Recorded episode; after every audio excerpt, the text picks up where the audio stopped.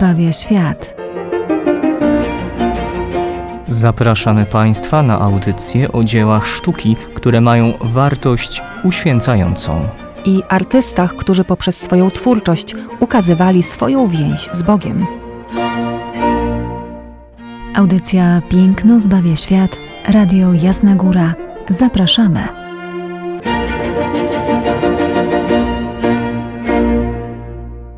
W audycji Piękno zbawia świat witają Państwa Izabela Banaszewska, ojciec Tomasz Mordziałek, a wraz z nami Tintoretto. Ojcze, dziś kontynuujemy wędrówkę ludu wybranego przez pustynię do ziemi Kanaan i jesteśmy w bardzo ciekawym momencie, kiedy lud wybrany, już wyprowadzony z Egiptu pod wodzą Mojżesza, jest na pustyni i zaczyna mu doskwierać głód. Zrobiliśmy dość ładny sus z poprzedniego naszego spotkania.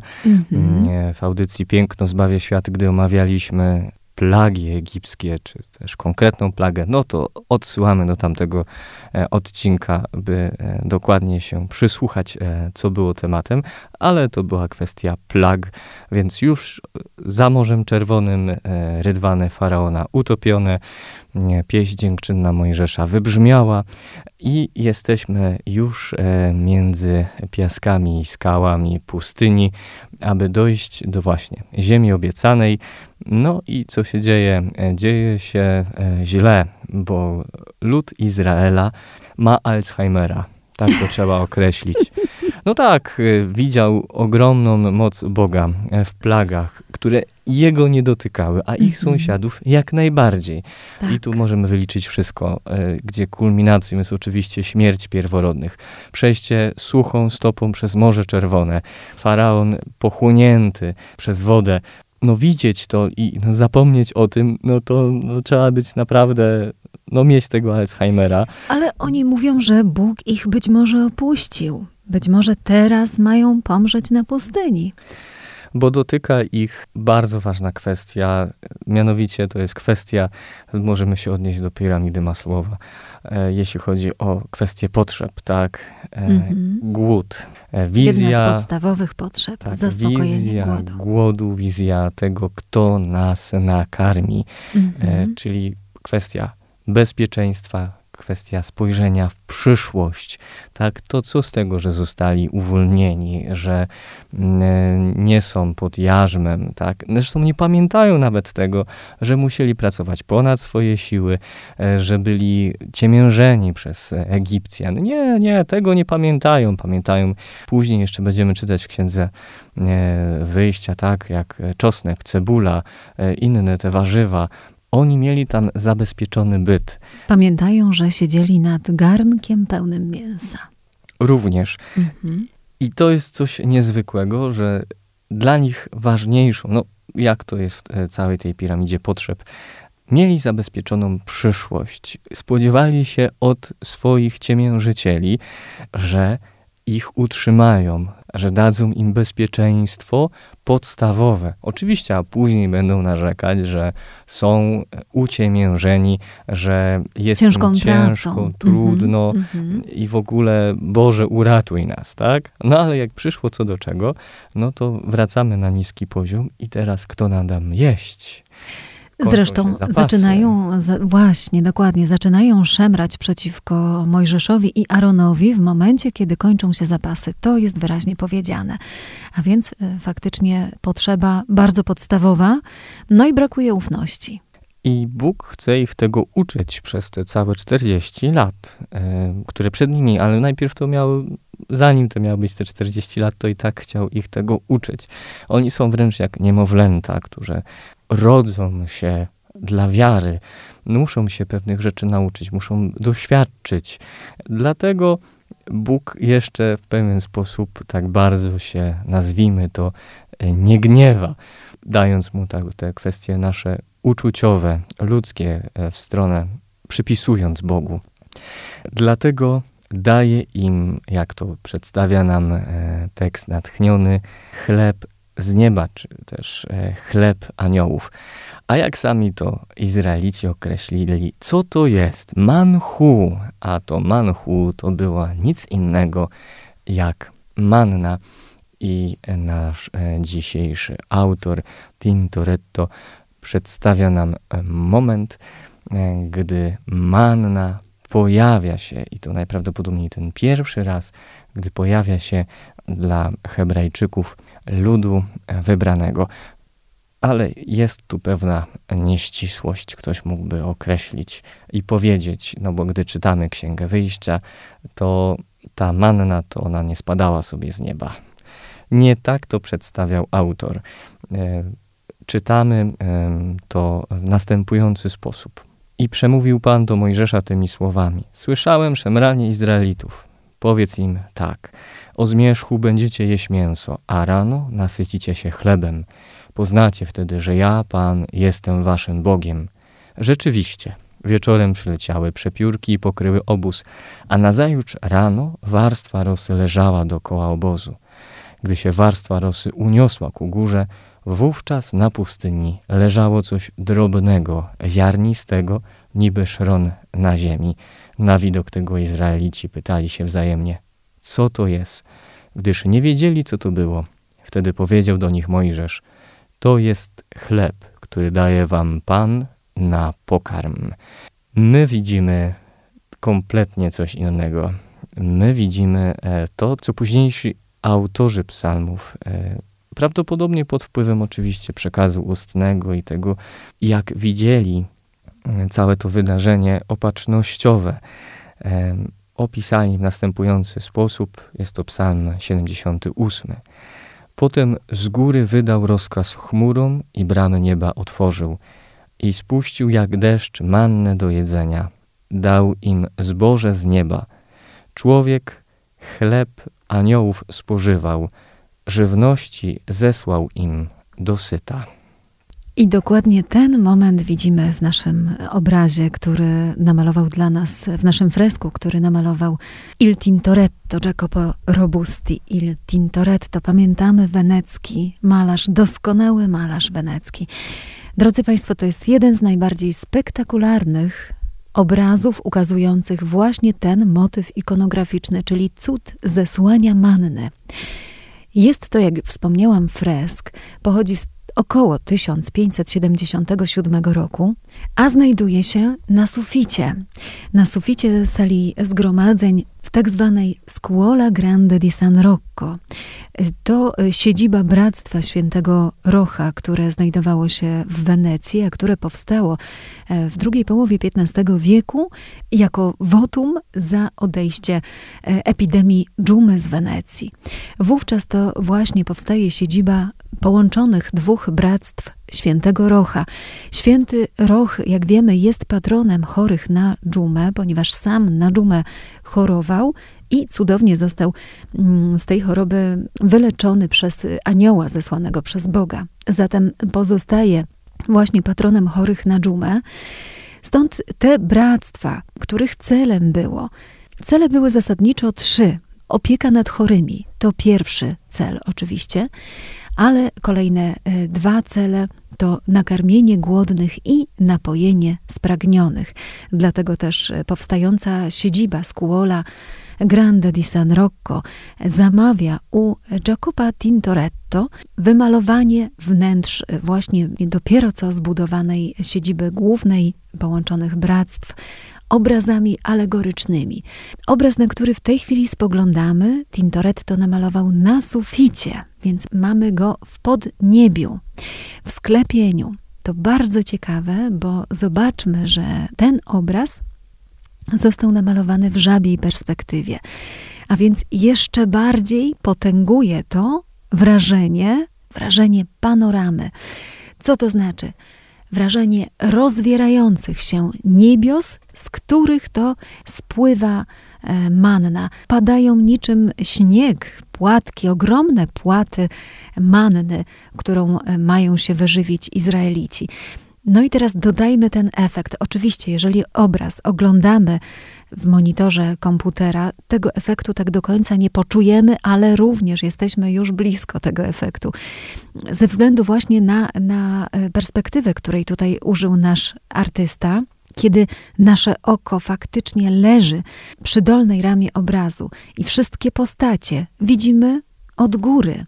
Widzimy właśnie rozwierające się niebiosa, Boga Ojca otoczonego świetlistością, płomieniami, jak gdyby płomieniami miłosierdzia, prawda? W trosce o swój lud zsyłającego mannę, aby nie pomarli, aby dać im pożywienie, to, o które proszą, którego tak bardzo potrzebują. No, gdybyśmy w tej chwili zadarli jeszcze głowę do góry i spoglądali w sufit, no to niemalże mamy wrażenie, że za chwilę manna wyląduje na naszej twarzy. Tak duży efekt wywołał właśnie ten obraz. No niesamowite. Zresztą Tintoretto maluje właśnie w tak niezwykły sposób. Przypomnijmy, że jest to ostatnia faza Złotego Wieku Weneckiego. Na tym artyście, na Tintoretto i na Paolo Veronese kończy się Złoty Wiek Wenecki. Malarstwo weneckie jest doprowadzone do perfekcji, a sam Tintoretto jest przede wszystkim wyśmienitym kolorystą. Pamiętamy, że jego drugi przydomek to farbiarczyk. On w kadziach, w których farbowano tkaniny, moczył swoje palce w zakładzie swojego ojca. Więc ten kolor bardzo mocno, niezwykle mocno czuł. Dodatkowo był doskonałym rysownikiem. On łączy w sobie właściwie idealne cechy artysty. I co ciekawe, co dla nas dziś niewyobrażalne, ten artysta nigdy nie odbył żadnej większej podróży. On podróżował tylko raz do Mantui, żeby nadzorować zawieszanie swoich prac. Zabrał w tą podróż żonę. Sam dochodzi do wszystkiego. Genialny rysunek. Spójrzmy, że postacie w jego obrazach mają atletyczny charakter. Wyglądają niczym antyczni bogowie olimpijscy. Ogromny majestat. Przy tym wszystkim skomplikowana forma. Ale może najpierw zajmijmy się tematem, a za chwileczkę powrócimy do zastosowanej techniki i kompozycji przez artystę. Ojcze, w tym obrazie faktycznie rozwierają nam się niebiosa. Widzimy Boga Ojca, którego otacza blask. Chmury dookoła są ciemne i generalnie mamy do czynienia raczej z nocą, a ponieważ wiemy o tym, że manna miała pojawiać się rano, domyślamy się, że mamy tutaj do czynienia ze świtem. Jest też pojawiająca się na linii widnokręgu jasność. Możemy domniemać, że chodzi tutaj o bardzo wczesny świt i dodatkowo mamy zaskoczone twarze ludu izraelskiego. To jest cud, który wydarzył się tu i teraz, nagle, po raz pierwszy. Mojżesz z wyciągniętą dłonią, z wyciągniętym także palcem, ale głową skierowaną do ludu, wskazuje im, jak mają się zachować, co mają robić. Mojżesza widzimy ukazanego w kontrapoście, od tyłu, nie widzimy jego twarzy. Mamy go w prawym dolnym rogu naszego obrazu.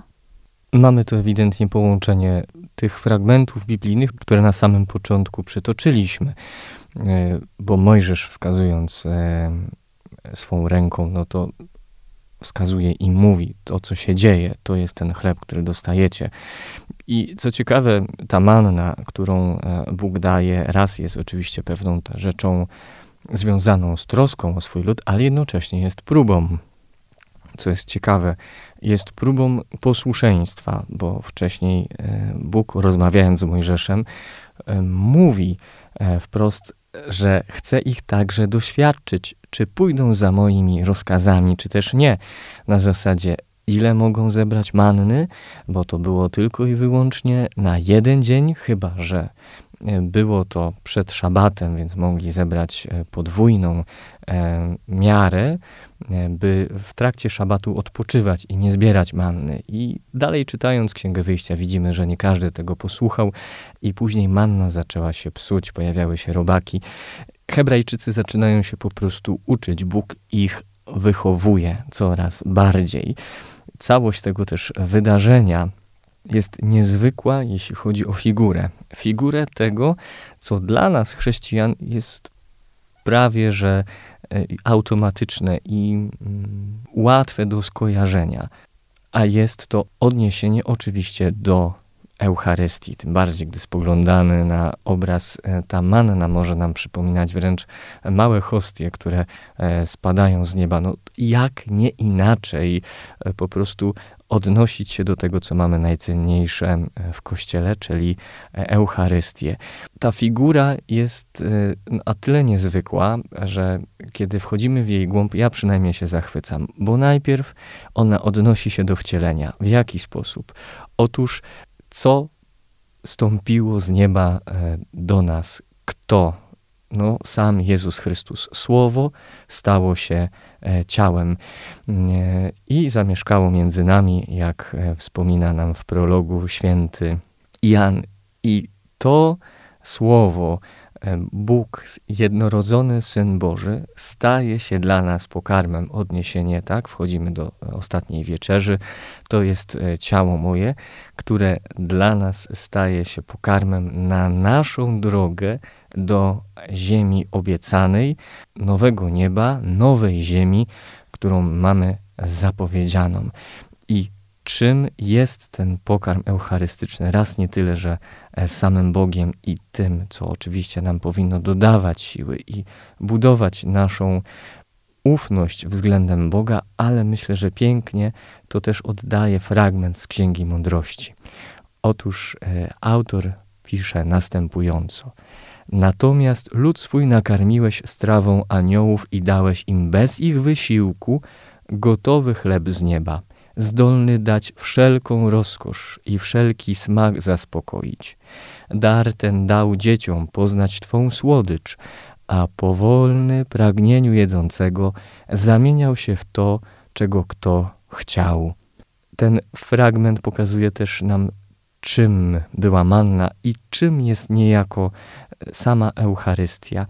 Otrzymuje ją bez wysiłku, nie musimy się nad nią napracować, oprócz zebrać i zjeść, tak?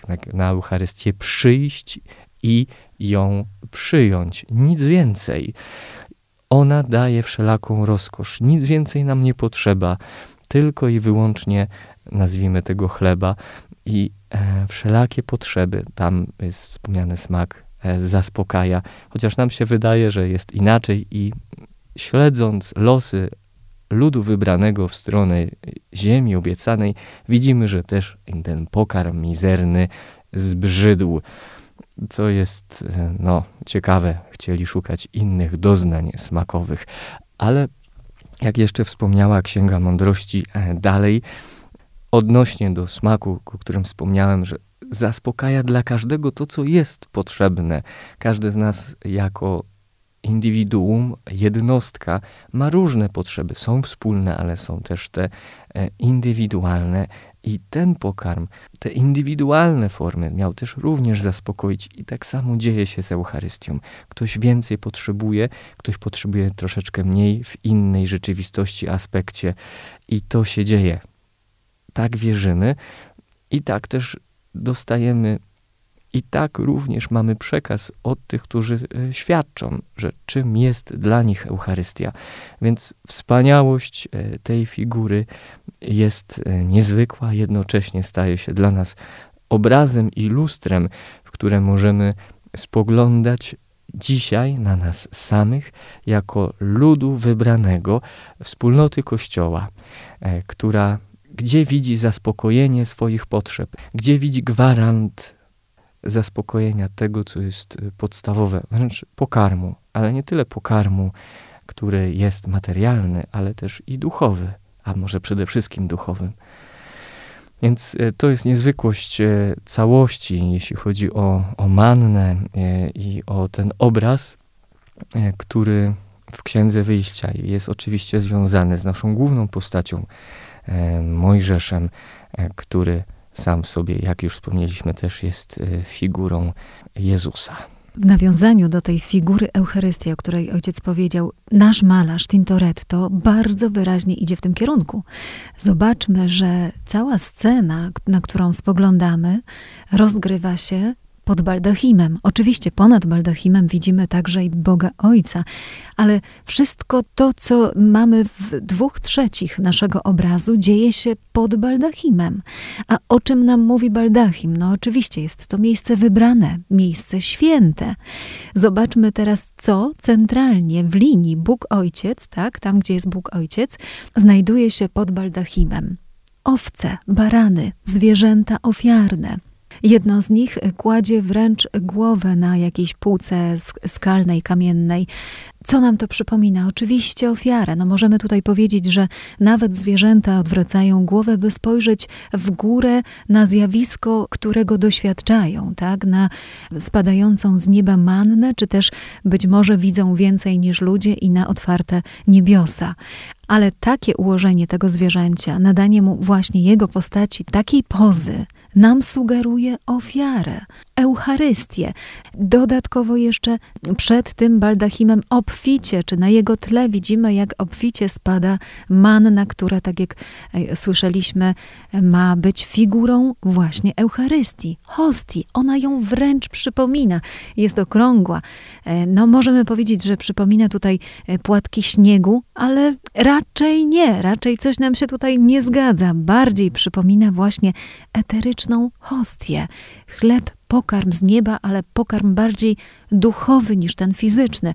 Choć jak wiemy, 40 lat żywili się manną Izraelici, więc był to bardzo konkretny pokarm, również fizyczny dla nich. Niektóre z tych zwierząt znajdujących się pod baldachimem pochylają swoje głowy. Być może już ten pokarm jedzą, tak? Ale tutaj wyraźnie dwa zwierzęta próbują te głowy unosić w górę i jednocześnie w bok. Baranek, na którego spoglądamy na pierwszym planie, no tak jak mówię, opiera swoją głowę o kamienną półkę. To jest bardzo wymowny gest. No i cóż, mamy ewidentnie miejsce święte, zaznaczone tutaj, miejsce święte i lud wybrany. Cała ta scena napełniona jest ogromnym dramatyzmem. Jest niezwykle tutaj dynamiczna w swoim rysunku. Widzimy ogromną siłę wyrazu poprzez gesty postaci. No, zobaczmy ich zaskoczenie ogromne, prawda? Ich skomplikowane, wyszukane pozy. Mężczyzna na pierwszym planie odpowiadający ciężarem Mojżeszowi, czyli znajdujący się w lewym dolnym rogu obrazu, unosi w kontrapoście, w takiej bardzo wyszukanej pozie, do góry kosz. Zresztą postępuje zgodnie z tym, co nakazuje Mojżesz, a on im wyraźnie mówi, z głową skierowaną do ludu, tak? I ręką wyciągniętą w górę. Tak jakbyśmy słyszeli słowa, które padają w Księdze Wyjścia i w Księdze Liczb. Weźcie kosze, weźcie dzbany i zbierajcie. Macie uzbierać dokładnie tyle, aby wystarczyło dla jednej osoby na jeden dzień. To są tutaj konkretne instrukcje. Dodatkowo mamy tutaj ogromny wdzięk i estetyzację. Zobaczmy na kobietę, która wykadrowana w taki sposób, że widzimy ją tylko w popiersiu, jest ukazana tuż obok mężczyzny zbierającego mannę do kosza. Jej wyciągnięta z gracją szyja, to jest ta estetyzacja, woal spowijający jej włosy. Teatralne gesty, które wprowadza Tintoretto, oczywiście za tym pójdzie wkrótce barok, ale to on i Paolo Veronese wyznaczają ten kierunek, w jakim rozwinie się malarstwo, wyznaczają tą drogę. Malarz absolutnie doskonały, malarz, który doszedł do wszystkiego sam. Oczywiście wcześniej oglądał zbiory kolorystów weneckich, znał osobiście Tycjana, ale tak jak mówię, dochodzi do wszystkiego swoją własną ciężką pracą, o czym zresztą będzie pisał, zapytany kiedyś, jak zostać dobrym malarzem. Powtarzał, rysować, rysować i jeszcze raz rysować. To właśnie robi tutaj. Spektakularny absolutnie, z ogromnym rozmachem namalowany fresk, cud zesłania manny. Wyciągając z tego obrazu taką konkluzję i na koniec też naszej audycji, myślę, że możemy powiedzieć, nie tyle patrząc na historię Hebrajczyków, co również i na naszą historię, która jest również czasem zbawienia, czasem wychodzenia z Egiptu i bycia w wędrówce do ziemi obiecanej. Jest słowo, że zdanie, że Bóg się troszczy i nie zniechęca się naszym szemraniem, naszym grymaszeniem, wybrzydzaniem, a nieraz po prostu też zwykłym zwróceniem naszej ufności gdzie indziej, w inną stronę, wydając się nam, że to coś innego zaspokoi nasze podstawowe potrzeby, nie tylko materialne, ale również duchowe. On się tym nie zraża, że nawet nie jesteśmy za to wdzięczni, a całość obrazu i całość tego, co otrzymujemy i co daje nam historia z Księgi Wyjścia i nie tylko, dobrze by było, jakby poruszała nas i wzbudzała tą chęć pragnienia budowania w nas wdzięczności za codzienność tego, co otrzymujemy, a naprawdę otrzymujemy tego w obfitości. I warto sobie zdać z tego sprawę, zwłaszcza w czasie Wielkiego Postu, który w tej chwili przeżywamy i który prowadzi nas w drodze ku świętom Zmartwychwstania Pańskiego.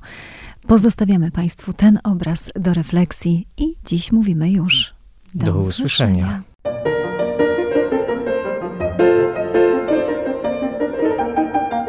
Piękno zbawia świat.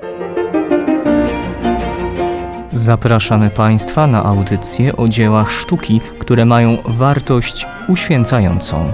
I artystach, którzy poprzez swoją twórczość ukazywali swoją więź z Bogiem. Audycja Piękno zbawia świat, Radio Jasna Góra. Zapraszamy.